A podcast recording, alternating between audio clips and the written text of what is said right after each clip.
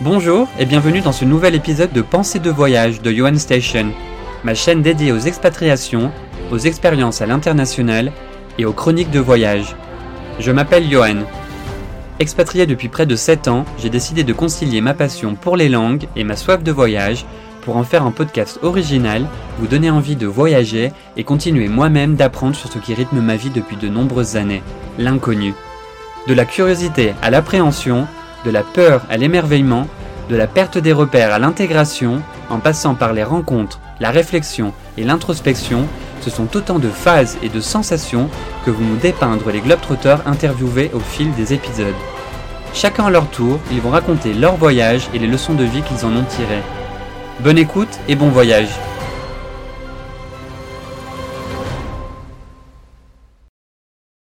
Et mon podcast m'emmène aujourd'hui aux côtés de Laura, chez nos cousins espagnols. Euh, bonjour Laura, comment tu vas? Bonjour Johan, très bien et toi? Bah, je vais plutôt bien, merci beaucoup. Merci d'avoir accepté aussi de partager avec nous ta, ta vision de la culture espagnole. Il y a plein de points intéressants qu'on va pouvoir aborder au travers de tes origines, mais aussi de, bah, de tes nombreuses expériences euh, en Espagne, tant sur le plan euh, culturel, personnel que, que professionnel. Donc ma toute première question pour toi, Laura, pour qu'on entre un peu dans le, vif du sujet. Quelle est ton, ton histoire, ton parcours et qu'est-ce qui t'a poussé à poser tes valises en Espagne? D'abord, dans un premier temps, merci beaucoup Johan pour son invitation, parce que je trouve ton podcast super bien.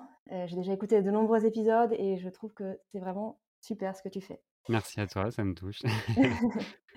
Alors, petite présentation, donc bah, Laura, je suis née, j'ai grandi en région parisienne, donc je viens de l'Est parisien et je suis franco-espagnole. En fait, mes parents sont sont nés en Espagne, ils se sont connus à Paris, et moi je suis je suis née en France et j'ai vécu jusqu'à mes environ 22 ans, 22 ans en France. J'ai fait toutes mes études en France, en fait, donc j'ai fait j'ai fait une école de commerce, 4 ans à Paris, 1 an à Toulouse et ensuite, je suis partie, en Espagne. C'était mon mon 1 mon premier emploi, en fait, c'était en Espagne, à Madrid. Euh, et en tout, euh, donc là maintenant ça fait 14 ans que j'ai fini mes études. Euh, et dans, sur les 14 ans, j'ai passé à peu près 6 ans à Milan, 7 ans à Madrid, et avec un petit passage, un passage de nouveau à Paris en fait, entre, les, entre Madrid, Milan, et je suis revenue après à Madrid. Donc il y a eu différents, voilà, différents passages. D'accord, OK, donc tu as beaucoup valdingué, on va dire, d'un pays à l'autre et comment tu t'es préparé du coup à la, bah, la toute première expérience que tu que tu as faite en Espagne? Bon, la langue, j'imagine que tu la maîtrisais déjà avec, via tes parents ou ta famille, mais aussi le logement ou la paperasse, enfin tous ces aspects-là qui qui concernent l'arrivée dans un nouveau pays, en fait. Ouais. Alors la langue, je la maîtrisais, même si alors il y a eu différentes histoires avec la langue. C'est que, alors mes parents, parce que je m'en souviens plus tellement, mais mes parents me disaient que quand quand j'étais petite ils me parlaient, il me parlaient en espagnol, mais ils ont vite arrêté parce que je ne sais pas si tu connais un petit peu le système, mais quand on, quand on est bilingue, enfin pour les enfants bilingues, en fait, il y a un passage, il y a un certain passage en fait où quand tu commences à apprendre à parler, a priori, hein, je sais pas, je m'en souviens plus, mais tu, tu, tardes beaucoup à parler en fait, parce que comme tu as plusieurs langues, du coup tu, tu mets du temps, tu mets du temps à parler. Et à l'époque, on en parlait peut-être un petit peu moins. et donc mes parents ont eu un peu peur que voilà que j'ai que je puisse avoir des difficultés. Euh, donc ils ont arrêté, ils ont switché justement de l'espagnol au français. Et ma mère étant nourrice aussi, du coup, elle a dû vraiment euh, parler, reparler français en fait. Euh, donc il y a eu quand même un petit passage à l'espagnol, enfin il a toujours été là en fait, il a toujours été en, fond. Avec mes grands-parents, j'ai toujours parlé espagnol. J'allais souvent en Espagne, donc à peu près deux, trois fois par an. Donc j'avais déjà quand même ce, contact avec, avec la langue, avec la culture espagnole mais par contre, justement, il y a eu des passages aussi un peu de rejet avec la langue. Et alors, je l'ai su, je, le sais maintenant parce que j'ai fait quand même des petites recherches, j'ai parlé avec des personnes qui, avaient vécu un peu la même chose que moi. Mais quand tu es ado aussi, par exemple, tu rejettes un, peu la langue. Ça, arrive souvent sur des enfants qui ont, qui ont la double culture. Ils veulent s'intégrer, être, ne pas être trop différents. Et, du coup, à un moment donné, j'avais un peu ce ce rejet-là. Heu, donc j'ai pris, par exemple, allemand, comme, j'ai fait anglais, allemand. J'ai jamais a Ouais, tu t'es dit: «Je vais pas, voilà, apprendre l'espagnol, en tout cas à l'école, même si, Mmh. voilà, il y a mes origines derrière tout ça», tu t'es concentrée sur une autre langue? Non, à l'époque, c'était vraiment, non, je veux faire, différemment de ce que me disent mes parents, en fait. Mmh mh. Et c'est drôle parce que ma sœur, c'est un peu le même système aussi. Elle aussi, elle a pris allemand 1re langue et anglais D'accord. laissé l'espagnol de côté. Mais j'y suis revenue finalement. J'y suis Bien sûr. revenue parce que je pense que j'ai ressenti quand même que j'avais des racines et et puis ça me plaisait quand même, ça m'a Mmh m'attirait quand même d'un certain côté.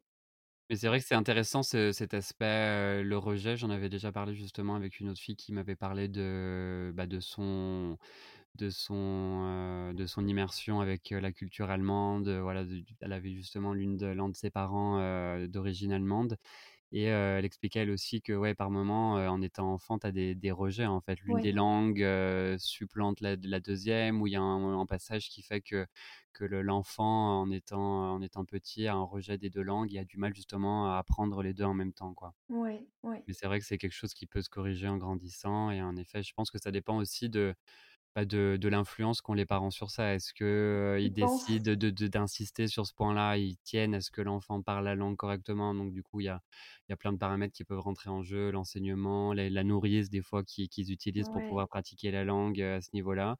Ou justement, parfois d'autres, renoncent à ça et se disent: «Bon, tant pis, c'est ses origines, mais voilà, si l'apprentissage se fait pas naturellement, on va pas forcer les choses non plus, quoi». Ouais, je pense et c'était peut-être aussi une autre période. C'est-à-dire que maintenant, on entend de plus en plus, heu, par exemple, des des couples qui ont des enfants qui, heu, qui disent: «Ah bah, pas de souci, on va on va apprendre à l'enfant les 2 langues», heu, mais dans le passé, c'était peut-être pas forcément quelque chose de de simple et d'évident, en fait, Non, non, non, en effet, je pense connais beaucoup de personnes qui ont des origines, mais qui ne parlent pas du tout la langue du pays oui, en oui, question, en fait. Parce que la langue s'est perdue, soit la génération des grands-parents, souvent c'était les grands-parents qui sont arrivés en France et qui ont, voilà, qui ont «abandonné la langue» entre guillemets, avec leurs enfants et du coup avec leurs petits-enfants. Mais c'est vrai que c'est pas forcément, heu, enfin, c'est pas forcément évident, hein, de toute façon, de maintenir la langue quand quand on arrive dans un nouveau pays et je pense Ouais. que, voilà, c'est bien du coup que toi tu aies pu, heu, tu aies pu rattraper un peu un peu tout ça. Oui, oui et puis ce passage-là s'est fait surtout, au moment où où j'étais étudiante, parce que je savais un petit peu plus de ce que je voulais faire et mmh et puis dans quand tu fais des études commerciales, généralement, tu as toujours des stages, des stages à l'étranger, Bien sûr. Heu, ou des ou justement Erasmus et mon mon mon 1er voyage d'Erasmus, mon 1er programme Erasmus, c'était justement en Espagne. Donc là, c'était la 1re fois que tu as vécu en Espagne, ton 1er séjour en Espagne? Ouais, un peu plus long que que juste les les vacances d'été ou les vacances de Noël puisqu'en fait, mes grands-parents, heu, étaient en Espagne, donc j'y allais, comme je le disais juste avant, Oui. 2-3 fois par an, déjà. Mais là, vraiment, c'était, un une période un peu plus longue. Et c'était à quel endroit? Alors Alicante, D'accord. Alica Alicante, donc Mmh mh. Comunidad Valenciana, donc dans dans le OK. sud de l'Espagne, dans le Ouais. sud-est. Hem, donc j'y ai passé 6 mois, en Erasmus et juste après ces 6 mois, je suis partie à Madrid. Donc là, c'était mon 1er mon 1er voyage à Madrid et là, c'était en 2000-2007-2008. Ouais, D'accord. 2007-2008. Et Madrid, c'était un simple voyage ou tu es partie vivre là-bas également? C'était un stage. C'était un un stage. De 4e année. Ouais, Mmh mh. 4e année. 6 mois, 6 mois aussi. Et quand tu quand es arrivée justement en Espagne pour la 1re fois, en dehors de tes, heu, de tes voyages, heu, «familiaux» entre guillemets, est-ce que comment tu t'es préparée, heu, même au logement, bah, la paperasse forcément, Ouais. il y avait pas besoin de de grand chose étant étant l'Europe, mais est-ce que, voilà, au niveau du du logement, de l'arrivée, il y a des des points qui te semblent importants? Comment tu t'es même intégrée, en arrivant sur place aussi? Alors, bah, tout s'est vraiment joué, quand je suis partie en stage à Madrid. Parce que bon, le programme Erasmus, c'est pas forcément difficile. Il y a l'université qui t'aide, pour le logement, pour, pour les papiers, enfin, c'est pas forcément quelque chose de difficile. Je pense que c'est la la 2e étape, justement, la partie stage qui était la plus, entre guillemets, «la plus difficile», même si, effectivement, en fait, comme, j'ai je pouvais demander le le DNI, en fait, qui est vraiment le la carte d'identité espagnole. Oui. Alors, je l'avais pas avant, hein. C'est-à-dire qu'en fait, heu, j'étais française avec un passeport espagnol et la possibilité de demander un DNI. D'accord. Donc j'ai dû vraiment, sur place, demander un DNI avec le livret de famille et cetera. Donc j'ai dû faire quand même quelques quelques, enfin, Démarches. quelques Mmh mh. démarches administratives, exact Ouais. exactement. OK. Hem Et et c'était non, vas-y, je te laisse non, non, non, je voulais répondre à ta question sur le logement, mais je je te laisse, heu Oui, oui, voilà, justement, sur les logements, est-ce que, bah, comment tu t'y es prise? Parce que moi-même, j'ai un petit peu, galéré. Je sais qu'en ce moment aussi, c'est compliqué de trouver un logement Ouais. à Madrid, à la fois parce que, comme dans beaucoup de pays, il y a beaucoup d'arnaques également, donc il faut faire attention. Je ressens moi, j'ai beaucoup ressenti aussi la peur un peu de de l'étranger. On m'a demandé à de nombreuses reprises d'avoir un. Un contrat espagnol ou d'avoir un garant espagnol, donc il y a toute cette méfiance-là aussi, autour. Est-ce que toi, tu tu l'as ressenti aussi? Comment tu t'es débrouillée sur cet aspect-là?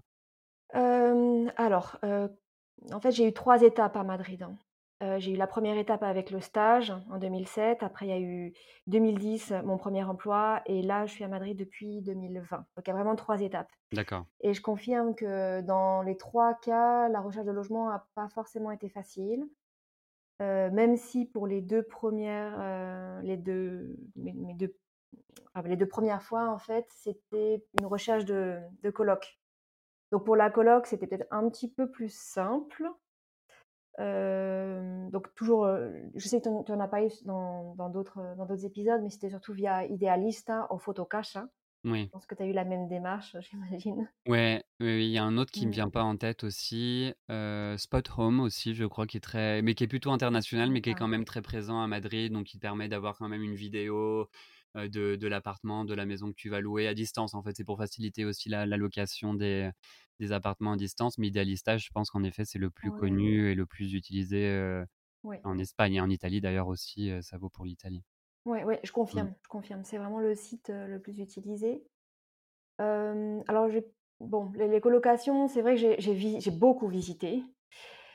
J'ai beaucoup appelé avant, Oui. pour prendre des rendez-vous. Je je pense qu'on en avait déjà parlé, je je sais que toi aussi, tu as beaucoup appelé. Ouais, j'étais très pushé sur ça parce que justement, heu, bah, on m'a on m'avait on m'avait beaucoup, heu, mis en garde, on va dire, sur cet aspect-là. Donc je suis allé à Madrid avant même de m'y rendre pour ouais, visiter un peu la ville et pour savoir encore une fois dans quel quartier je voulais vivre parce que ça, c'est indispensable pour moi de me sentir bien aussi dans mon quartier. Enfin voilà, il y a des aspects, heu, chaque enfin on a tous nos nos goûts et nos, heu, et nos et nos valeurs, mais je veux dire, il y a des des quartiers qui plaisent plus que d'autres. Donc pour moi, c'était important de de vivre quelques jours dans la ville et comprendre un peu les vibes de de certains quartiers. Et malgré ça, je n'ai pas réussi à à visiter suffisamment d'appartements parce que, voilà, les réponses étaient très lentes. Même en les appelant, parfois, voilà, j'avais pas forcément des retours ou mmh ils mh, avaient déjà, voilà, bloqué toutes les visites. Donc du coup, c'était assez compliqué. J'ai continué à chercher à distance depuis, l'Italie et lorsque j'ai eu un coup de cœur, là, j'ai vraiment tout donné pour, pour ouais, bloquer l'appartement. Je me suis assuré que l'appartement existait déjà, donc j'ai demandé à la fille de m'appeler quand elle était dedans. Je lui ai demandé sa carte d'identité, une fois que j'avais bloqué l'appartement, qu'elle m'a dit: «Voilà, les propriétaires, sont intéressés par ton profil», parce que j'avais envoyé fiche de paye et compagnie. Je lui ai demandé une carte d'identité pour m'assurer, voilà, que pareil d'un minimum de crédibilité et heu et j'ai même poussé avec mon organisme, heu, mon mon entreprise locale pour qu'ils l'appellent eux aussi et qu'ils montrent, ouais, voilà, que derrière moi, il y avait quand même une entreprise, quelque chose de concret et heu, voilà, que j'étais quelqu'un de de fiable et de et de solvable et donc je suis bien tombé. J'ai pas payé toute la la caution, à distance. J'ai donné qu'une seule partie. Je suis arrivé avec une partie de l'argent en liquide et ça s'est très bien passé, mais c'est pas le cas de de tout le monde, ouais. c'est pour ça que je tenais à insister sur ce point. Ouais, il faut faire attention et il faut être très persévérant, comme tu Mmh. dis Ouais, et je trouve que c'est une bonne technique aussi, oui, de de se prévoir peut-être quelques jours, soit dans un hôtel, soit dans un Airbnb, oui, peut-être pour bien connaître la ville, les quartiers. Et puis, voilà, pour savoir un petit peu où où on souhaite vivre et c'est bien d'appeler avant, mais c'est vrai que, en fait, bon, en Espagne, par exemple, pour la prise de rendez-vous, tout s et puis surtout pour une recherche de de logement, tout se fait mmh vraiment sur place. Donc il faut pas trop se stresser en se disant: «Oh, j'ai rien, j'ai rien, heu, je je suis en train de voilà, je vais partir à Madrid, j'ai rien». Heu, moi, je sais que ça m'est arrivé de c'était la deuxième fois, ouais, la deuxième fois quand je suis partie à Madrid, j'avais pas de logement et quand je suis partie, j'avais rien. Heu et après, c'est vraiment sur place que j'ai pris des rendez-vous. J'ai même oui. appelé, par exemple, le matin pour l'après-midi pour visiter un appart. Donc voilà, faut faut Il faut persévérer. persévérer. Il faut persévérer. Je pense que tout dépend du caractère. C'est que moi, j'ai tendance à à bien vouloir que toutes les choses soient cadrées, d'arriver, d'avoir déjà mon mon appart tout prêt. C'est vachement rassurant parce que ça reste ouais, quand même mon c'est c'est c'est mon cocon, en fait. C'est là où je vis. Donc pour moi, de pouvoir arriver, ouvrir mes valises et enfin dire: «Voilà, je suis chez moi, maintenant je peux commencer à m'intégrer, à sortir et compagnie». Donc c'est vrai, arriver sans ça, ça peut être, parfois stressant et compliqué, mais ça peut éviter justement, les arnaques et ça peut permettre aussi de de choisir une zone qui qui convienne, en fait. Ouais. Donc voilà, je pense que non, c'est bien de de d'arriver quelques jours avant ou de prendre même une semaine dans un Airbnb, de prendre le temps de visiter la ville parce que la ville reste grande, les quartiers sont sont sont importants et variés aussi d'un bout à l'autre de la ville. Donc je pense que c'est important de de de prendre en compte ces aspects-là. Il y a une question qui m'est venue en tête pendant que tu tu parlais, donc voilà, l'Espagne, ça reste quand même ton ton ton 2e pays. Est-ce que malgré ça, quand tu es arrivé sur place, heu, tu as senti un gap culturel où tu t'es dit: «Ouais, je suis espagnole, mais malgré tout, heu, je ressens que sur certains points, je le suis pas à 100 je reste quand même quand même française», en fait? Est-ce qu'il y a eu quand même des des petites, Oui. ouais? Ouais, oui. Hem, je je crois que je je comprenais déjà un peu les codes espagnols. Il y a des choses, y a Mmh. des choses que je savais déjà, mais oui, il y en a il y en a plusieurs. Hem, déjà le le tutoiement, enfin très clairement, le tutoiement c'est c'est phare en Espagne. Oui. Vraiment, tout le monde va va va te tutoyer, mais dans n'importe quel contexte. Ouais. Même si je reste, quand même persuadée que c'est pas trop grave de se tromper et de vouvoyer, plutôt que le contraire, de commencer à tutoyer, de se tromper et de devoir après vouvoyer. Là, c'est quand même un peu plus embêtant. Non, non, je suis d'accord. Hem, mais je dirais Mmh. que oui, déjà le tutoiement, et puis aussi le, le le, mmh, alors je viens de région parisienne, donc peut-être un peu aussi mon ma vue est peut-être un peu biaisée, mais déjà le la patience des gens. Les les voilà, les Espagnols, sont vraiment très patients, Ouais. ne serait-ce que par exemple pour faire la queue. J'entends pas, heu, quelqu'un derrière moi qui est en train de soupirer parce que je prends trop de temps à sortir des des tickets ou Ouais. aussi quand on fait la queue par exemple, le fait qu'on nous demande toujours, heu: «Quién es el último?» voilà, ça Mmh. c'est vraiment typique de demander: «Mais c'est qui est le dernier de la queue?» pour pouvoir pour ne pas arnaquer en fait. Bien sûr, bien s'assurer de Ouais. respecter les règles, en fait. Oui, Ouais. voilà. Mais je pense que ça vient aussi un peu de l'empathie et de penser aux autres en fait. Ouais. Heu, peut-être que c'est un peu enfin une culture est un petit peu moins individualiste. Alors je le dis encore, c'est pareil, c'est le biais peut-être parisien je donc Oui, oui, c'est sûr qu'on va dire que l'exemple, enfin, la capitale parisienne est connue aussi pour ça, pour ce côté un petit peu, enfin «arrogant» entre guillemets ou même pour cette, heu, cette cadence, ce chaos, Le dans la cadence et beaucoup de monde, beaucoup de monde dans Ouais. dans un même endroit, donc c'est vrai que ça peut ça peut jouer. Et puis je dirais oui le le le les les gens sont très proches les uns des autres. Heu, c'est facile aussi de connaître du monde. En tout cas, moi, Mmh. ça a été mon ma 1re grosse différence. C'est facile de connaître du monde, d'avoir de de se faire des des des amis. Je pense que c'est assez simple et surtout Madrid, c'est une ville assez simple à enfin, c'est assez accueillant, on va dire. Mmh. Oui, oui, je pense qu'elle est c'est une ville qui est très internationale et en effet, la Ouais. simplicité des Espagnols par rapport à nous en tant que Français aussi, enfin, je pense que c'est c'est évident, en fait, que le Ouais. l'espagnol, heu, de base est plus facile d'approche, plus ouvert, plus, plus plus cool, en fait, qu'en que qu'en français, je pense et ce que tu disais tout à l'heure aussi sur, heu, sur l'aspect, sur le le respect des règles et tu vois, c'est un aspect auquel je m'attendais pas du tout. Je m'étais dit: «Bon, ça reste un pays latin, ça va être un peu comme l'Italie, un peu de de bazar, heu, aucun respect des règles», justement, voilà, on a tous ces exemples, notamment en Italie sur le tu parlais de de des files d'attente et ben, en Italie, où que je sois allé, que je sois à l'aéroport, devant un musée, il y a toujours quelqu'un qui essayait de doubler, il y avait toujours 2 queues alors qu'une seule aurait suffi. Enfin bon, il y avait toujours ces ces petits moments de de conflit et en Espagne, justement, je me suis rendu compte que sur ça, ils étaient quand même très, heu, respectueux. Est-ce que ça reflète encore une fois tout le pays? Je sais pas parce que voilà, j'ai vécu que dans la capitale. Est-ce qu'en dehors, heu heu, les choses sont un peu plus un peu plus chaotiques? le Mais le respect de la queue, ça, je pense que c'est un peu Mmh. partout, hein. C'est Ouais. vraiment un peu partout. Mais c'est vrai que c'est drôle ces différences culturelles et puis Ouais. le fait que, par exemple, et ça, du coup, faut je pense qu'il faut faire attention, c'est d'un point de vue français, des fois, on se dit: «Ah bah, l'Espagne, l'Italie, le Portugal, la culture, est un peu pareille» et je pense qu'en fait, pour avoir vécu dans les 2 pays et je pense que toi aussi tu le sens, il y a vraiment des différences. Donc faut faire, ouais, faut faut bien faire attention, c'est que c'est vraiment des pays différents et et c'est ju c'est justement très intéressant et et très riche culturellement, c'est que c'est très différent. Même si on on est des pays latins, c'est très différent. Ouais. Ouais et ça, on s'en rend pas compte de l'extérieur. On a tendance à tous nous comparer, français, italien, espagnol, Mmh, mmh même mh. portugais parfois. Enfin, je veux dire, on reste, les 4 pays, voilà «latins» entre guillemets du sud de l'Europe, mais il y a des des différences majeures dont tu te rends compte, en étant sur place, en fait, ou même au fil du temps. C'est au bout de quelques quelques mois ou même quelques années, heu, que je me suis rendu compte des différences, notamment avec les Italiens, où je me dis: «Ah ouais, sur ça, on est très différents, Mmh. sur ça, on est plutôt on est plutôt semblables». Enfin, c'est là que tu vois aussi, voilà, les les défauts, les avantages de la culture, je pense. Ouais, mais le tout, Mmh. c'est de réussir à s'adapter, à les comprendre et après s'adapter. Ouais. Heu, c'est peut-être justement peut-être difficile au départ pour certaines choses. Je repense là, tu me dis tout à l'heure, tu me redemandais, heu, sur, les choses qui m'ont un peu, étonnée en fait sur l'Espagne. Ty typiquement, par exemple, heu, ça m'est déjà arrivé de faire, heu, la bise à un à un client que je ne connaissais pas.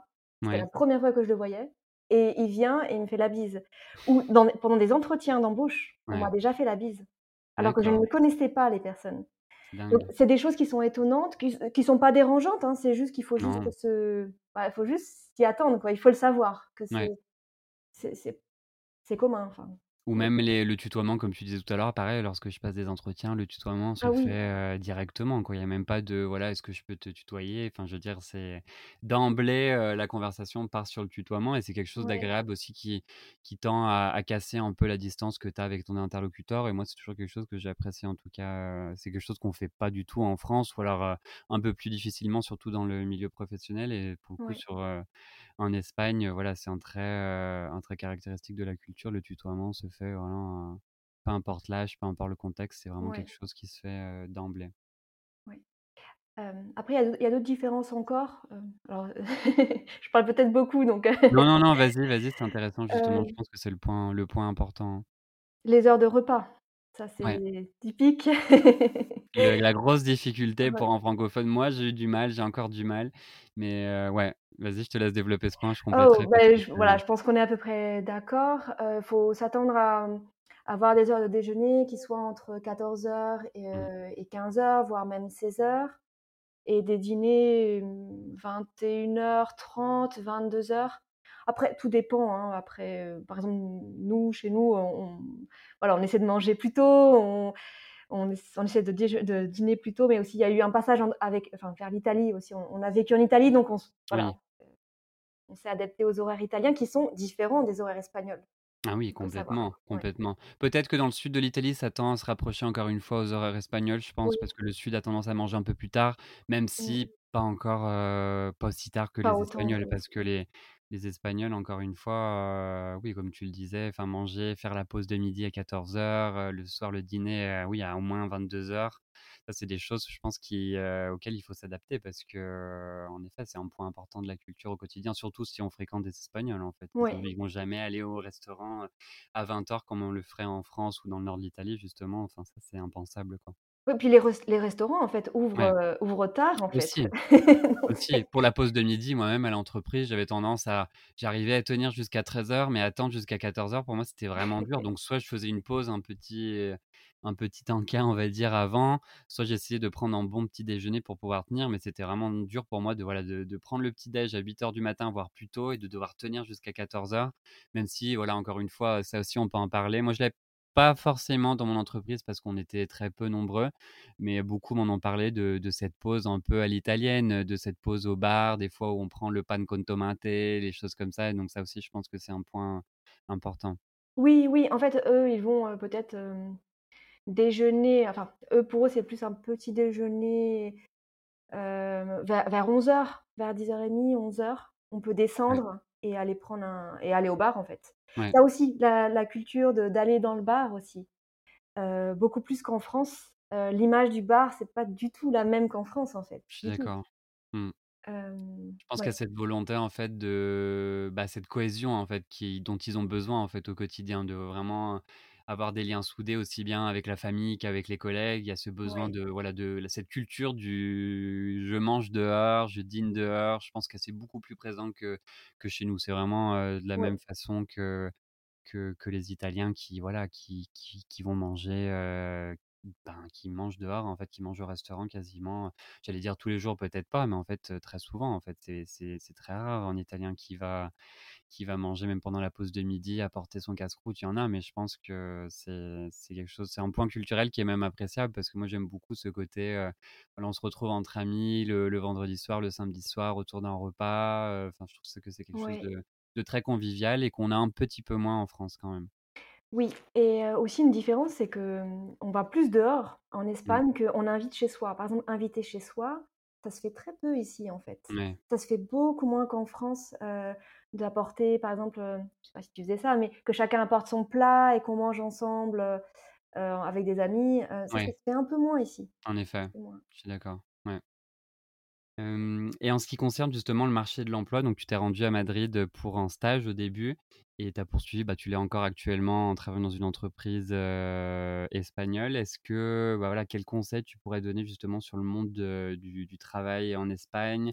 En ce qui concerne notamment, bah, le le secteur les secteurs dans lesquels tu as travaillé, le salaire ou le système professionnel d'une façon, générale? OK. Alors comme pour la recherche de logement, je pense qu'il faut être assez persévérant, sur la recherche d'emploi. Alors il faut se dire, à mon avis, que, on part quand même avec un alors avec un avantage quand on connaît la langue. Je pense qu'il faut apprendre, il faut apprendre l'espagnol.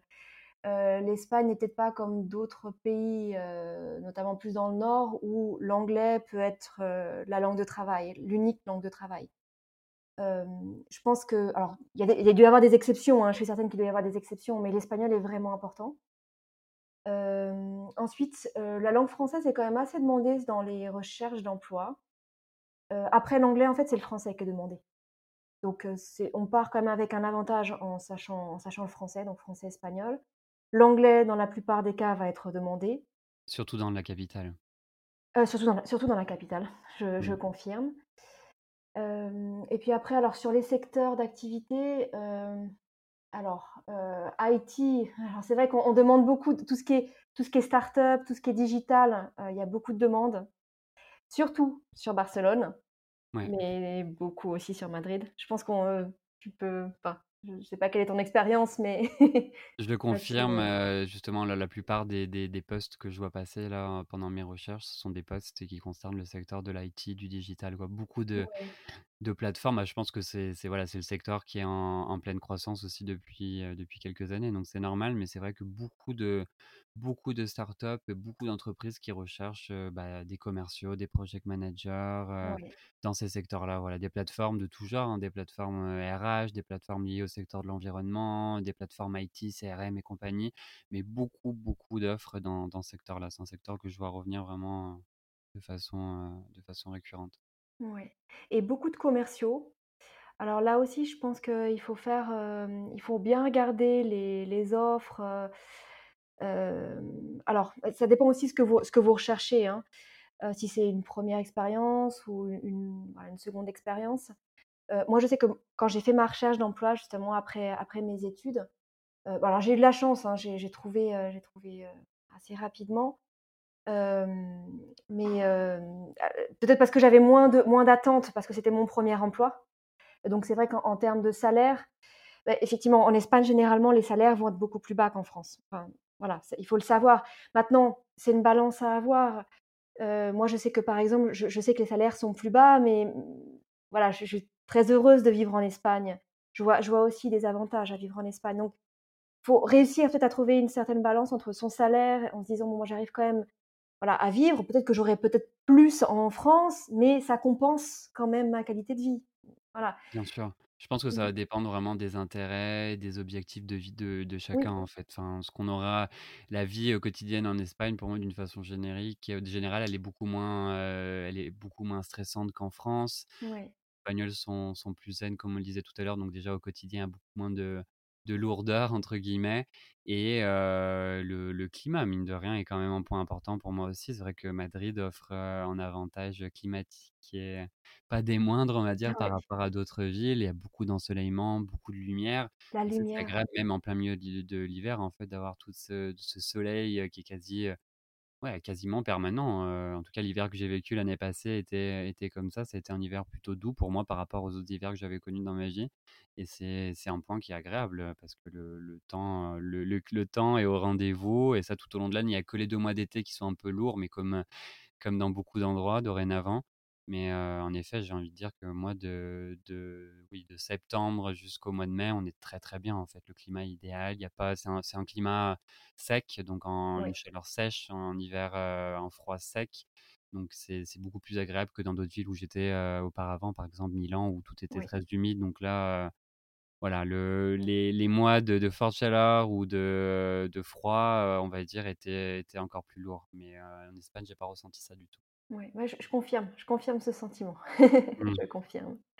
Mais pour, pour, pour, pour l'emploi, je dirais que oui, peut-être que vous allez, il y aura peut-être des conditions généralement qui sont plus basses, mais tout dépend. J'imagine que tout dépend, tout dépend de votre profil, tout dépend de ce que vous recherchez. C'est aussi une question de chance et de rencontre hein, finalement Mmh. les recherches d'emploi. Il faut être, faut, être persévérant, il faut chercher. Je, pense qu'aujourd'hui c'est plutôt sur LinkedIn, même s'il y a des sites comme InfoJob, Ouais. Mais généralement, InfoJobs, ça dépend ce qu'on recherche, mais moi, je me rends compte qu'il y a beaucoup de travail, bah, justement avec des salaires assez bas. Ouais. Je pense que sur LinkedIn, ils ont enfin, je dis pas qu'ils sont plus sérieux, mais c'est en effet sur Ouais. InfoJob. Déjà, j'aime beaucoup moins la plateforme quand elle est faite, je la Ouais. trouve un peu moins intuitive. Enfin, LinkedIn pour moi, c'est un outil vraiment du quotidien, donc je je l'apprécie vraiment le son utilisation et heu, InfoJob, je l'ai trouvé un peu plus, un peu plus bancal et en effet, les Mmh. offres, souvent le le salaire est indiqué et les salaires sont sont sont très, très bas, donc ça peut ça peut effrayer. Mais encore une fois, voilà, tout dépend des exigences de chacun, Oui.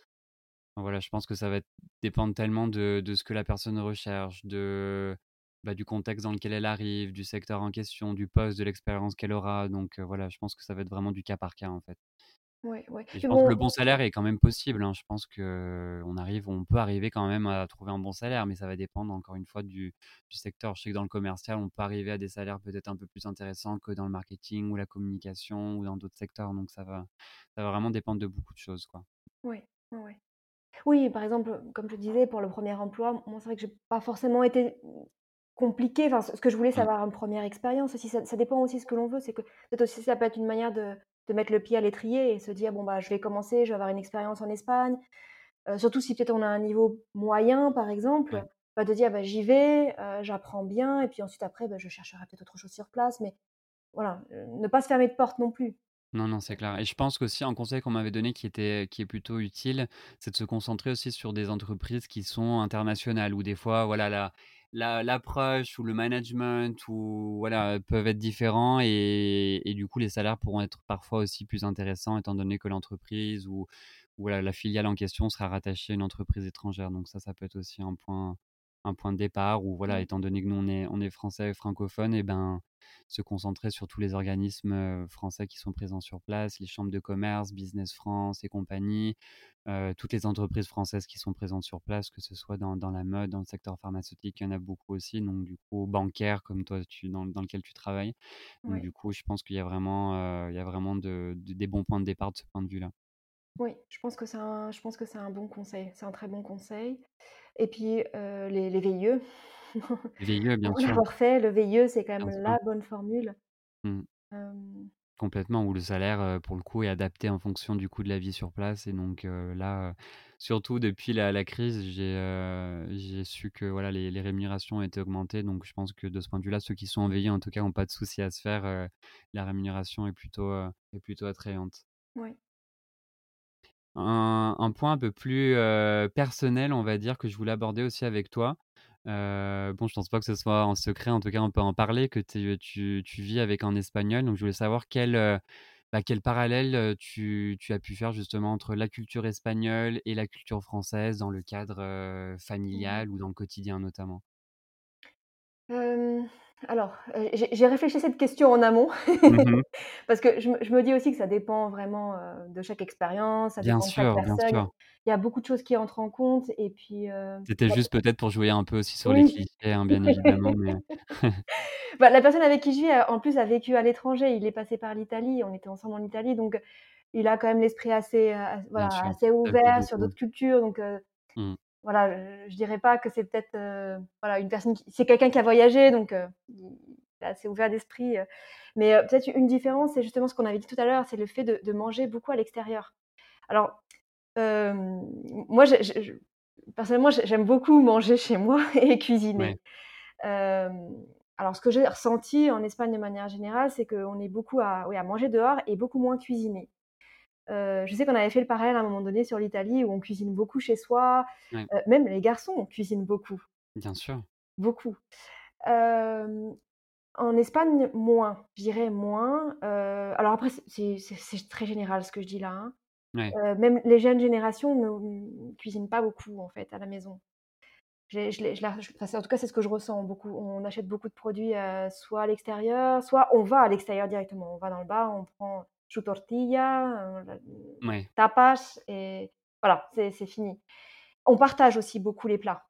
Euh, ça aussi, on C'est vrai qu'il y a cette culture du partage est très Ouais. présente. Bah, pareil, on va, on va continuer à, à les comparer avec l'Italie puisqu'on a vécu là-bas aussi et c'était très présent en Italie. Tu vois ces antipastis que tu Ouais. partages à chaque fois que tu, tu sors avec des, des amis euh, italiens et en Espagne, euh, il y a ce même principe. Le tapas, pour moi, c'est vraiment le plat, euh, le plat de la culture espagnole en fait. Et le principe du tapas, pour moi, c'est vraiment le, de le partager justement avec, euh, avec des, des, des- des amis.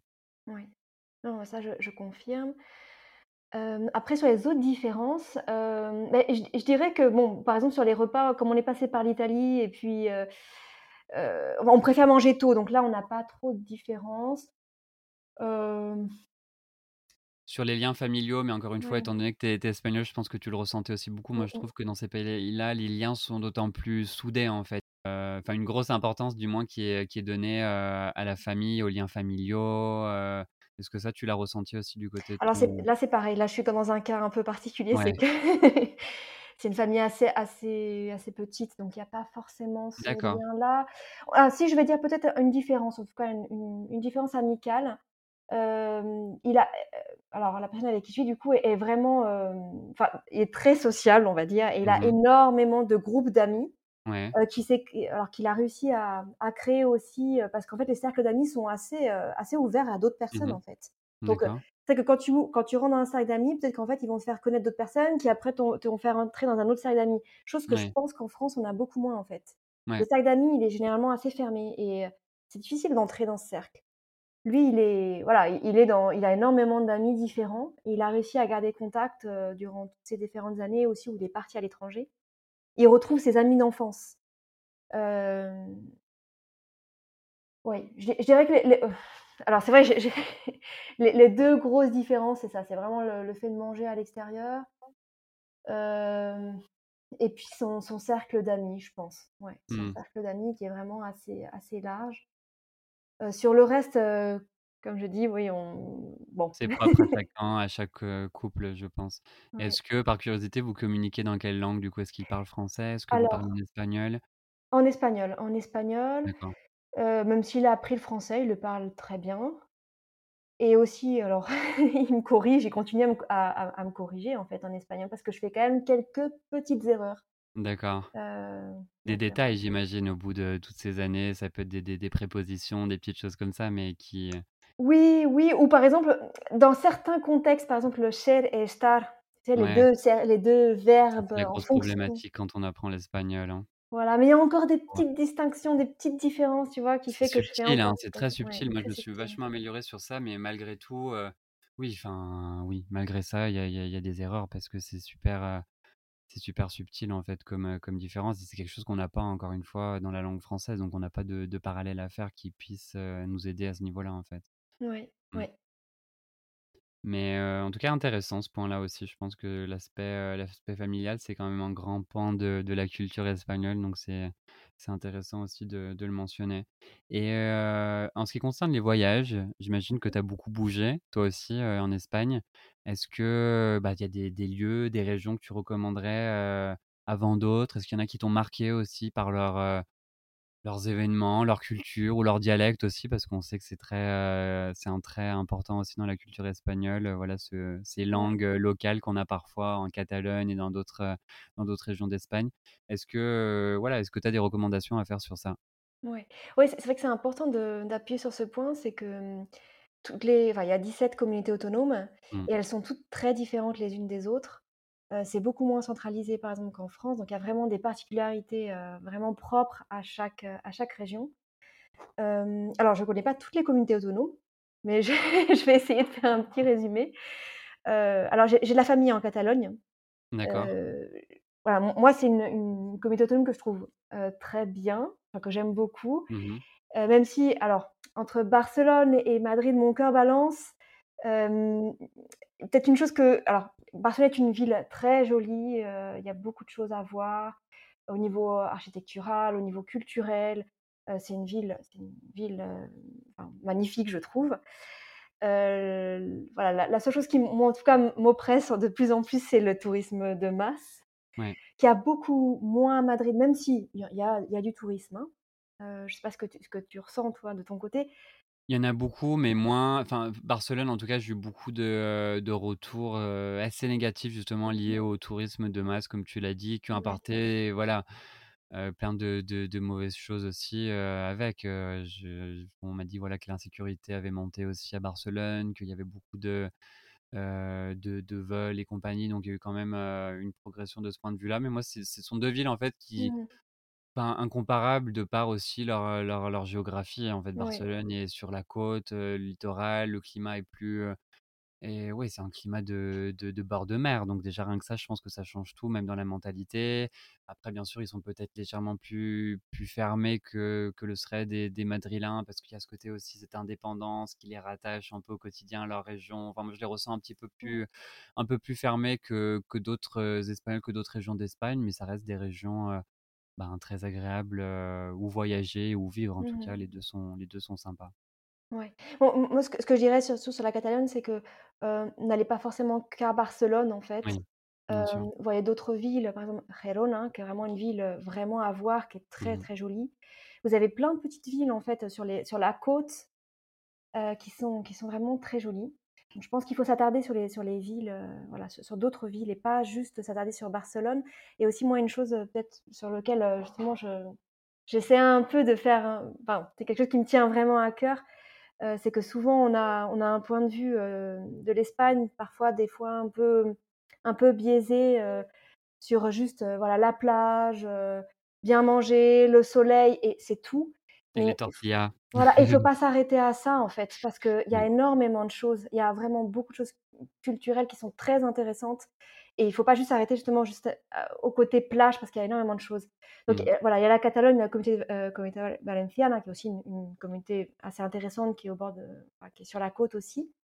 Euh, mais je dirais qu'après, il faut rentrer, euh, par exemple, alors, Andalousie, pareil, vous avez la côte. Et d'ailleurs, il y, a deux villes qui sont vraiment magnifiques. Granada, Ah, moi, c'est mes, mes deux coups de cœur. Séville, ça a été mon coup de cœur à hein, moi aussi. Grenade, je n'ai pas eu l'occasion de la, de la voir encore, mais Séville, pour moi, c'était vraiment mon coup de cœur de toutes les destinations que j'ai vues en Espagne, elles sont pas encore très nombreuses, mais en tout cas, Séville, ça a été ma ville préférée pour son, son charme, en fait, la culture locale ou même l'accent des Espagnols, enfin, de l'Andalousie, moi j'aime beaucoup aussi. Et non, c'est vraiment une ville à ne pas manquer. Moi, je pense que c'est une ville agréable, notamment au printemps, parce que j'y suis allé fin mars. Est-ce que c'était une année exceptionnelle? Je ne sais pas, mais en tout cas, j'ai eu quand même 20, non, 30 degrés, j'ai eu le 28 et 29 mars de cette année. Donc autant dire qu'on sortait à peine de l'hiver, donc c'était très agréable pour moi de pouvoir arriver là-bas et me mettre en tongs et en short. Mais, euh, mais même au-delà de ça, euh, sur le plan, euh, sur le, plan historique, culturel, il y a beaucoup de choses à voir. Donc c'était vraiment un séjour agréable. Mmh oui. oui, mais oui, il faut éviter, il faut éviter la période, la période d'été Mmh. Et mmh, je dirais que les, ouais, les, la meilleure période pour y aller en, pour aller en Andalousie, ce serait maintenant, justement, octobre, d'octobre à avril. Mais là, il commence. Après, il y a la, semaine sainte et il commence déjà, déjà à faire chaud. à faire très, très chaud. On arrive sur des 40-45 degrés l'été, c'est invivable, je pense. non, c'est intéressant d'y aller, oui, justement maintenant, je pense qu'il doit y avoir encore une bonne, un bon climat, justement jusqu'au mois d'avril. Je pense que c'est encore à partir du mois de mai, ça commence à, à devenir un petit peu un petit peu intense. Faut pas oublier que c'est la région la plus au sud aussi. Enfin, c'est-à-dire c'est quasiment le nord de l'Afrique, donc je pense que voilà, les températures, ils, voilà, ils reçoivent aussi tout le, le, temps, l'air chaud qui vient d'Afrique, donc c'est c'est intense. Et est-ce que d'autres régions aussi, mais je les connais un petit peu moins, le nord notamment, Asturias et compagnie? Oui, oui, bah justement. Mmh. Gros, gros, coup de cœur sur le nord. Et c'est ce que justement je voulais en venir, je voulais, je voulais venir dessus, c'est que on parle beaucoup de l'Espagne avec le soleil, la plage. Il y a des régions qui sont assez méconnues encore. Enfin, en tout cas, on n'en parle pas autant. Euh, c'est tout ce qui est Asturias, Cantabria. Alors, je connais un peu moins País Vasco et Galicia, qui sont, mmh si, on, prend, c'est vraiment les quatre régions qui sont dans le nord. mais Asturias et Cantabria, pour moi, c'était vraiment des coups de cœur. Au niveau paysage, tout est vert. Mmh il fait beaucoup moins chaud et mmh, en été, je, je recommande, je recommande d'y aller. C'est là que tous les Espagnols vont d'ailleurs pour trouver un peu de fraîcheur, de ce que je comprends, parce que c'est là aussi qu'il y a les les montagnes, puis on se rapproche de l'océan aussi, donc le temps est forcément un peu plus frais, quoi. Ouais, ouais, ouais. Non, non, mais c'est vraiment très, très agréable et puis il y a des villes qui sont très intéressantes.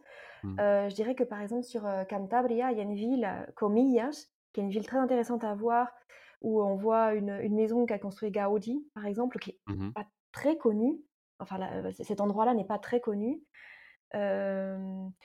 Il y a toute la côte aussi à faire, et puis il y a par exemple Gijón, hem, à voir, qui est vraiment très Ouais. bien.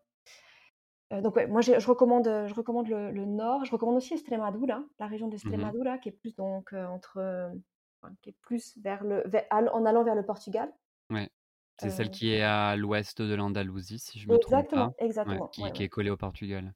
Là aussi, pareil, Badajoz, Cáceres, qui sont des villes, il y a peut-être un petit peu moins de tourisme justement et Mmh qui sont vraiment très jolies. Et tout autour de Madrid, il y a beaucoup de petites villes à à enfin «petites» entre guillemets. Il y a il y a beaucoup de villes à voir autour de Madrid Ouais, aussi. Heu, on peut on peut citer Ávila, Segovia, Toledo, ouais. hem, Aranjuez, Je pense que ce sont hem, les premières villes qu'on fait quand on arrive à Madrid, parce que ouais. ce sont les plus célèbres et ce sont celles qui sont mentionnées par les Espagnols quand on demande conseil justement parce Mmh, qu'elles sont à quoi? une demi heure, une heure de Madrid et. Et c'est des endroits sympas à voir. Est-ce que tu t'es rendu également sur les îles espagnoles? Parce que ça, Mmh. ce sont des bah, moi j'ai beaucoup fait les les Baléares, donc heu, Majorque, Minorque et est-ce que tu as eu l'occasion d'y aller? Ou même les Baléares aussi? Parce que ça reste des îles sympas? Alors donc dans les les Baléares, j'ai fait juste Palma de Mallorca, mais Mmh juste un un week-end. Donc j'ai eu un aperçu, c'est une ville, magnifique, je trouve, mais je connais pas plus que ça Majorque. Par Les contre les Canaries, je voulais dire, en fait, je crois que je me suis trompé, heu, je parlais des Canaries, c'est les Canaries que j'avais en tête, pas ouais. Non, les Canaries, j'ai fait 2 îles, alors, Gran Canaria et Fuerteventura. Mmh mh. Alors, j'ai trouvé très joli Gran Canaria, on est allé vers le sud qui est la zone qui s'appelle Maspalomas. Heu, avec des dunes, des dunes énormes. Enfin, ça vaut vraiment ça vaut vraiment la peine, hein. Ça vaut vraiment la peine d'y aller. La seule chose que je dirais, du coup, je pense qu'il faut peut-être trouver d'autres zones. Hem, parfois, heu, rien n'est écrit en espagnol. Tout est fait pour le touriste étranger et c'est là où je voulais en venir tout à l'heure avec, heu, l'idée de la Catalogne. Mmh. C'est que l'Espagne a beaucoup à offrir et et parfois, j'ai l'impression que, par rapport à d'autres pays, par exemple, qui ont quand même préservé leur culture en se disant: «Bon, bah, je vais quand même garder mon ma voilà, ma mes différences». Il y a des des choses qui sont écrites juste en anglais et ça ça me fait un peu mal au cœur en me disant: «Bon, je comprends parce qu'il y a du tourisme et qu'il faut s'adapter» enfin, voilà, ils ont essayé de s'adapter. Ouais. Mais par exemple, je pense à l'Italie qui a réservé qui a qui a réussi à préserver son tourisme sans perdre, sans perdre, L'authenticité heu, des lieux et Voilà, oui. voilà. C'est ça qui parfois me me fait mal au cœur parce que Mmh mh. je trouve que le le le tourisme espagnol est est est voilà, est très qualitatif, heu, même si parfois, voilà j'ai l'impression un peu trop d'attention, qui est Mmh. donnée, on va dire, à l'étranger, quoi. Un peu trop de de de changement qui est qui est dû à ça. Mmh, mmh, mh. Mais voilà, les les Canaries valent la peine, hein, valent beaucoup la peine. Mais c'est juste, voilà, une toute petite note que je dirais, c'est que c'est dommage que parfois on on se retrouve à à se dire, heu, je suis enfin, on me parle qu'en anglais et on m'apporte la carte en le menu en anglais. Ouais. C'est juste la la la la petite note. Dire à quel point, voilà, ça ils se sont adaptés, en fait, ils sont vraiment transformés, heu, parce qu'ils vivent du tourisme, sur Ouais, ces îles-là, en fait. Mmh Donc je mh. pense que tout a été, modifié et transformé en fonction, quoi. C'est dommage. C'est dommage d'avoir perdu un peu d'authenticité de ce point de vue-là. Mmh. Et une une avant-dernière question avant avant de se quitter sur, ben, qu'est-ce que qu'est-ce que tu ressens maintenant, toi qui vis dans le pays depuis, heu, 5 ans au moins du coup avec toutes ces expériences larges? Est-ce que tu, est-ce que tu considères que ton intégration est totale? Ou est-ce qu'il y a encore des points, ben, «d'amélioration» entre guillemets ou des points où tu te sens pas encore totalement espagnol? Est-ce que enfin, qu'est-ce qu'on ressent en fait après Ouais. 5 ans dans un pays comme ça? Heu, bon, alors c'est vrai que mon mon expérience était un petit peu biaisée parce que effectivement, j'ai j'ai quand même des racines espagnoles. Mais, bah, je dirais que je me sens je me sens vraiment franco-espagnole, en fait. Il y a Mmh certaines choses où, voilà, qui viennent un peu encore de ma culture française et et d'autres où je me sens totalement intégrée. Et puis comme je disais, je pense que l l'Espagne est assez accueillante. C'est facile, je pense que c'est relativement facile de s'intégrer. Ouais. Oui, c'est assez facile.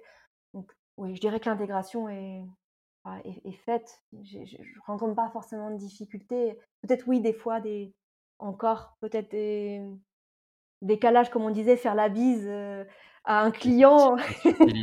et est-ce que moi, c'est vrai que ça m'avait, frappé un petit peu ou je m'en rendais compte en tout cas quand j'ai vécu dans cer dans dans certains pays dans certains pays, le côté, enfin le fait qu'en fait, bon peut-être que toi tu l'as eu justement en étant dans une famille, franco-espagnole, mais le toutes ces références en fait qu'on n'a pas eues forcément en étant petit, tout ce qu'un espagnol vivra ou a vécu, de de 0 à 20 ans et qui va combler des fois, alimenter les conversations, lorsque tu sors avec eux, lors des des repas au restaurant.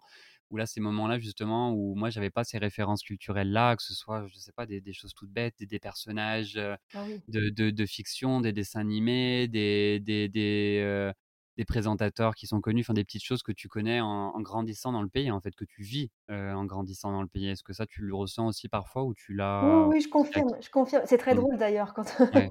quand on est dans une conversation avec des amis, heu, des amis espagnols et puis tout le monde, bah, Mmh. commence à parler d'un personnage, que je ne connais pas ou alors le nom est modifié donc Ouais. ou les séries ou des séries, des films parce que quasiment tous les toutes les séries et tous les films, qu'on a pu voir nous, quand on était petits ou enfin ados, ils sont tous traduits en espagnol en fait. Ouais. Tous, alors que peut-être certains en sont restés avec un titre, heu, tu vois en an en anglais, je sais pas, je Mmh pense à Charmed par exemple, tu vois? Oui. C'est Ouais, ouais, en espagnol. Heu, mais bon après j'ai eu j'ai eu quelques repères quand j'étais petite parce que ma mère par exemple nous faisait écouter des chansons en espagnol, donc il y a des petites choses où je me souviens un peu. Mmh Mais mh. oui, il y a quand même un certain décalage parce que je regardais des dessins animés en France, par exemple, Mais en tout cas, rien d'handicapant pour le le Rien quotidien, quoi. handicapant, puis c'est même drôle en fait. C'est peut-être Oui. justement assez amusant d'avoir ce type de de Puis je pense que c'est agréable heu aussi de continuer à apprendre en fait sur la Ouais. culture au quotidien comme ça. À partir du moment où tu es face aussi à des gens bienveillants qui vont, heu, voilà t'expliquer, le l'événement ou te te remettre un peu dans le contexte avec le les les les bons, les les bons éléments, les «bons noms» entre Ouais. guillemets, je pense qu'il y a pas de de souci en fait. Ouais, ouais, ouais, mais je confirme, comme on le disait tout à l'heure, c'est une culture assez bienveillante Mmh mh. et donc pas de souci, heu, pas pas de souci à ce niveau-là. Mouais. Et quel bilan toi tu fais justement de toutes ces expériences en Espagne et quels conseils tu donnerais à quelqu'un qui qui voudrait s'y rendre pour la 1re fois notamment? Alors, bah, moi j'en garde un j'en ai un bilan, très positif, hein, forcément. Comme je disais, pas ça me semble pas être difficile de de s'intégrer en Espagne. Alors pour, heu, je donnerais peut-être des des des moyens ou des idées en fait, Ouais. heu, peut-être ça peut ça peut aider. Il y a une chose qui m'a qui m'a beaucoup aidée à connaître des gens, c'est la coloc. Alors déjà la coloc pour moi ça ça ça va être un bon moyen de connaître des gens. Non seulement pour, heu, alors pour la langue, pour améliorer sa langue, pour améliorer les la culture aussi parce qu'en fait on est dans des tâches, dans des tâches quotidiennes et donc du coup on, est vraiment, dans des sujets, dans des sujets quotidiens donc c'est Ouais. super. J'en ai fait beaucoup, hein, des colocs, heu, en Espagne. C'est je je trouve que c'est un bon moyen de vraiment de C'est un bon point de départ, ça ouais. c'est c'est clair. Mmh, Oui. je suis d'accord. Après il y a les échanges de langue aussi, tout ce qui est tandem. Ça Mmh. aussi c'est un un bon moyen j'ai j'ai des amis, j'ai j'ai réussi à avoir des amis grâce à ça aussi. C'est-à-dire que quand on veut apprendre l'espagnol et on peut essayer de chercher une personne qui voudrait apprendre le français Ouais. et de temps en temps, bah, prendre un café ou manger, aller manger au restaurant ou voilà, et et je je pense que c'est un bon moyen, par exemple. Et les et les passions éventuellement aussi, voilà, Ouais. suivre ses passions, heu, trouver un club de théâtre sur place, un groupe de musique, heu, un sport, heu, collectif, enfin toutes ces petites choses-là qui vont aussi faciliter l'intégration et les rencontres, en fait. Ouais, faire plein d'activités, heu, faire plein d'activités, mais ne serait-ce que par exemple prendre des cours d'espagnol. Alors je sais pas Oui. quel sera le niveau de la personne, heu, qui nous entend, heu, mais voilà, si elle veut prendre des cours d'espagnol, ça peut être aussi un bon moyen de de connaître, heu, de connaître des Ouais. personnes. Heu, il y a pas mal d'activités en Espagne, enfin pardon à Madrid, il y a pas mal de de d'activités qui sont organisées pour connaître des gens, meet-up. Les Hem groupes, Facebook aussi qui sont très utiles, meet-up. Moi j'ai participé aussi il y a quelques semaines à Madrid, un bon c'était c'était pas via cette application, mais je connais l'application, Come Home. Qui te permettent justement d'inviter des gens chez toi. Tu proposes voilà un repas, tu tout est c'est payant en fait. Chacun contribue financièrement, on va dire, au repas. Tu fixes un prix pour le repas, les gens s'inscrivent et ça permet de, créer un peu de de ouais de, de cohésion, de, de rencontres parce que voilà quand je me suis rendu à ce repas en question, il y avait beaucoup d'Américains, beaucoup d'étrangers, des francophones, il y avait un peu de tout et donc ça permet forcément en étant un petit comité de rencontrer des gens facilement. Donc tout est tout est bon à prendre de, ce point de vue-là, c'est évident. De, ton, de côté aussi, du coup, tu penses que c'est. Enfin, est-ce que tu partages cette idée que le fait de, parler, enfin, de. Voilà, de. Que, c'est assez facile en fait de parler avec une personne, après on va parler avec une autre personne, c'est assez simple de, s'intégrer. Moi je suis, je suis d'accord et je m'en suis rendu compte dès les premiers jours à Madrid hein, où lorsque j'achetais tous mes, tous mes, mes objets, mes éléments manquants, on va dire, pour mon appartement, les, les, les, draps et compagnie, souvent, voilà, la discussion se fait facilement avec le vendeur. Ou, voilà, donc, d'où tu viens, qu'est-ce que tu fais ici? Enfin, il y a beaucoup de curiosité, en fait, beaucoup de, de, de positivité, en fait. Je les trouve mmh. très... très ouvert d'esprit et très plutôt souriant en fait c'est ce côté un peu latin qu'on retrouve aussi beaucoup en, en Amérique du Sud ce côté ce côté très, très accueillant et, agréable. Ouais. Ouais, mmh. je confirme. Et peut-être un autre, un autre conseil que je dirais aussi, c'est effectivement tout ce qui va être tout ce qui est administratif, recherche de logement. Quand on va à l'étranger, on, doit tous passer par là. Et c'est le côté vraiment qui peut être frustrant parfois, mais il faut être persévérant et, voilà, une chose à la fois, parce que je sais que par exemple, il y a l'ouverture du compte en banque, la gestion administrative, tout à faire en même temps, et on commence par quoi Et puis, oui, mais pour faire ça, il faut ça, oui, mais pour ça, il faut faire aussi ça. Donc, être persévérant, patient, se faire une liste, et petit à petit, tout va s'arranger. Voilà. Et ne pas oublier qu'on n'est jamais seul de toute façon. Hein. Beaucoup de gens se trouvent dans la même situation, des, des, des, Français ou des francophones, il y en a vraiment énormément à Madrid. Donc je pense que voilà, si on souhaite trouver de l'aide justement pour ces aspects-là, on, trouvera. On trouvera. Et puis regardez aussi peut-être sur le site de l'ambassade, hein, mmh. l'ambassade française. par exemple, sur, sur, leur site, il y a toute la gestion administrative, toutes les différentes tâches que l'on peut, voilà, qu'il faut suivre. Bien sûr. donc n'hésitez pas à demander de l'aide. il y a différents forums aussi, je sais, pour, pour, voilà, pour travailler en Espagne. Donc voilà, n'hésitez pas à vous, à vous rapprocher de ce type de personnes ou d'organismes. Merci beaucoup en tout cas, Laura, pour ton témoignage. C'était super enrichissant, super intéressant. On a beaucoup parlé, mais il y avait beaucoup à dire, donc je pense que c'était c'était nécessaire. Mais moi, j'en ai appris, j'en ai appris beaucoup, donc j'ai encore pas mal de choses à, voir et à faire en Espagne, je pense. Et voilà, on laissera éventuellement quelques quelques liens, quelques conseils en dessous du podcast sur bah, sur tous ces aspects-là, sur les lieux qu'on a mentionnés. Et voilà, je te dis à bientôt et une bonne, une bonne continuation. Ben, merci beaucoup, c'était avec plaisir. Et voilà, bonne continuation à toi aussi. Merci. Merci Laura, à bientôt. À bientôt. Voilà, cet épisode est terminé. Je vous remercie énormément pour votre écoute attentive et vous invite à vous abonner si vous avez aimé cet épisode et à me faire part de vos commentaires, remarques ou critiques constructives sur Apple Podcast, Spotify, Deezer et autres plateformes de podcast. N'hésitez pas également à me transmettre vos idées de sujets pour de prochains podcasts. Merci et à très bientôt pour un nouvel épisode de Pensée de voyage.